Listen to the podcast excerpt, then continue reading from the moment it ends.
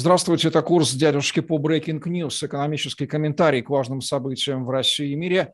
Подпишитесь на канал и включите колокольчик, чтобы не пропустить будущие выпуски. В студии экономист и предприниматель Дмитрий Потапенко и я, экономист и ведущий Евгений Романенко. Дмитрий, приветствую вас. Добрый день. Инфляция в России останется надолго, а Центробанк России, вероятнее всего, продолжит жесткую монетарную политику, заявила глава регулятора Эльвира Набиулина – Отметим, что Америку тем самым она не открыла. Если что-то и может быть постоянным в фиатной денежной системе, то это как раз девальвация валют и рост цен, то есть инфляция, что и подтверждается статистикой последнего столетия. По словам Набиулиной, стремительное подорожание продуктов питания сорвало с якоря, цитата, инфляционные ожидания простых россиян, которые теперь считают, что цены будут расти втрое быстрее 4% цели Центробанка, при том, что Росстат оценивают потребительскую инфляцию в 6,5%, что мы еще прокомментируем. Сами граждане заявляют, что цены выросли в среднем на 16,5%, а каждый пятый уже видит в стране гиперинфляцию на уровне 30% и выше.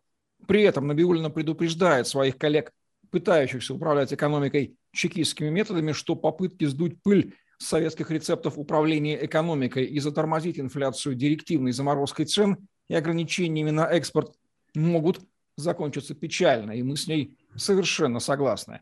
Складывается впечатление, что Набиулина, прекрасно осознавая, что источником инфляции является исключительно Центробанк, пытается переложить ответственность за инфляцию на россиян, которые справедливо не доверяют тому, что мы ошибочно называем государством, и правильно, кстати, делают, а также на жадных предпринимателей, которые только и делают, что повышают цены. Дмитрий, как мы можем прокомментировать высказывание главы российского печатного станка? Да, вот это вот именно так, наверное, ее и стоит э, называть. Она не только глава печатного станка, но и в э, целом, конечно, э, глава всего того, что охраняет прямо или косвенно развитие экономики. Причем охраняет в данном случае, я хотел бы это сказать в смысле, знаете, что охраняем, то и имеем некоторые не очень понимают нашу зачастую риторику по отношению к Эльвире Сапьезаданой. А я и не понимают, почему же она так долго находится у власти. А я вам да, достаточно просто объясню. Дело все в том, что Владимир Владимирович, приходя к власти, помнил э, те самые, условно говоря, проклятые 90-е, когда была огромная гиперинфляция. И э, внутренне, не понимая никаких а, экономических и финансовых законов, он, попросту говоря, назначил человека, которого мы можем ругать хоть 300 раз, хоть 300 а, раз рассказывать, как неэффективно или неправильно работает этот искусственный абсолютно механизм под названием ЦБ. Да-да, именно искусственный, потому что не все экономики, да и не всем нужно ЦБ иметь. Э, потому что для выпуска ценных бумаг для этого существовала ранее комиссия, мы прекрасно работали и без э, этого псевдо-мега-регулятора. Э, так вот, в основную функцию Эльвиры Сапкизадана действительно стоит таргетирование инфляции, то бишь ее сдерживание, физическое сдерживание. Потому что именно это и является камнем, который спустит финансовую лавину. Потому что если пойдет гиперинфляция, которая неплохо, не хорошо, но это обычный механизм, которым а, многие правительства умеют управлять, но наши не, не столь поворотливые. А, поэтому они ее попросту говоря душат. Поэтому и, соответственно, элиты будут сильно недовольны неверными управлениями в турбулентной, высоко, а, высоко неликвидной экономике. Поэтому держат вот такого человека под названием Эльвира Сапьезадова, который при всех э, минусах для, даже для действующей власти, попросту говоря, что называется, ее таргетирует, то бишь держит ее на каком-то очень низком балансе. А к чему это приводит в целом? Это приводит к тому, что экономика просто недофинансирована. У нас есть а, проекты, которые просто нуждаются в деньгах. Более того, эти проекты связаны как раз с экспортно ориентированной экономикой, которая нам с вами нужна как а, воздух. Но Выливать туда деньги, конечно же, никто не будет. А, Эльвира Сапьезадана будет все время, что называется, отбирать, делить и всегда пометовать, что главное, что может сдернуть а, действующую власть, это гиперинфляция, потому что механизмов ее управления или управлением при гиперинфляции экономикой, это неплохо, не хорошо, кстати говоря, вам сразу, они не выработали и никогда не обладают. Для работы в системе гиперинфляции, которую, с которой всегда сталкиваются небольшие государства, нужен очень отлаженный административный механизм всех министерств и ведомств. А как вы знаете, у нас это даже при минимальной инфляции это а, механизм расшатан в нельзя. Поэтому, конечно, до каких а, высот мы можем подняться? Да не до каких. А что такое гиперинфляция? Гиперинфляция или просто высокая инфляция – это вещь, а, которая позволяет зачастую развивать экономику. Да-да, мы вот сейчас с вами обсуждаем механизмы, но этого механизма нам не дадено а, применить. Ну а фиатная система сама по себе, где деньги печатаются ради печати денег, она, конечно, мертва. Нам бы, конечно, бы как это взять бы понедельники да отменить, взять бы все-таки и пойти в мир а, частных денег, денег а, корпораций. Но это сотрясет основы того, что ошибочно называется государством, сотрясет основы ребят, которые привыкли отнимать и делить. Директора офицерских клубов только так и работают. Темпы недельной инфляции в России опустились до нуля, реальные располагаемые доходы населения возобновили рост. Это так сообщил Росстат. По данным этого ведомства, в годовом выражении инфляция замедлилась с 6,6 до 6,49%. Но вот игнорируя победные реляции этого в высшей степени странного ведомства, российские граждане продолжают жаловаться на ускорение роста цен. Уровень наблюдаемой инфляции, то есть такой, как ее оценивают сами россияне, в июле 2021 года достиг рекордных за 5 лет 16,5%, выяснил тот же самый Центробанк РФ по итогам ежемесячного опроса. Каждый пятый россиянин оценил инфляцию в 30% и выше, то есть на уровне, который официальная статистика не фиксировала с конца 90-х годов. С начала года эта группа наиболее страдающих от инфляции людей выросла вдвое, а за последние 11 месяцев в четверо. Если сравнивать ее с общим населением России, то она превышает 30 миллионов человек. Дмитрий, кому в этой ситуации нужно верить больше, Росстату или россиянам? Я бы сказал, бы нужно верить Владимиру Владимировичу. Я хочу сейчас несколько провести его цитат. Это просто очень любопытно. Итак, нашей это его прямые цитаты, я постараюсь их не перевирать и читать прямо по тексту. В нашей стране довольно быстрое восстановление ключевых секторов национальной экономики, рынка труда, как и за рубежом. Это сопровождается ростом инфляции, которая выходит за наши целевые ориентиры, хотя не так значительно, как в США. Скажем, в США инфляция превысила 5%, хотя, по-моему, у них целевой показатель был где-то в районе 2%. При этом Штаты два года, они верстают бюджет с дефицитом по 15% и гасят его за счет эмиссии. Вот отсюда инфляция, безусловно, отражается целиком и полностью на всей мировой экономике, имея в виду значимость американской экономики для всего мира и значимость доллара как самой большой, самой большой резервной востребованной валюты. Правительство и Центробанк реагируют соответствующим образом как на уровне макроэкономических действий, так и отраслевого регулирования. Оказывается, во всех наших, наших проблемах, как обычно, традиционно виноваты Штаты. То бишь их экономика, обладая как бы большим потенциалом и обладая, самое главное, а, массовой долей больше, чем российская экономика, наносит нам, видите ли, ущерб. Я бы на это ответил только так. А что мешало нам последние 20, а может быть на самом деле 30 лет занимать место, которое в свое время занял Китай? Я хочу напомнить, что Шаньжи – это город с земляными дорогами и с 200-тысячным населением в 90-х годах. Сейчас Шаньжи – это 15-миллионный мегаполис. И напомню, сейчас по Китаю – по странному стечению обстоятельств ходят поезда со скоростью 600 км в час. Если совсем недавно, лет 5 назад, я говорил о том, что по Китаю ходят а, поезда со скоростью 300 км в час. Сейчас изменилась и эта цифра. Она выросла вдвое. Насколько выросла скорость э, движения поездов в Российской Федерации?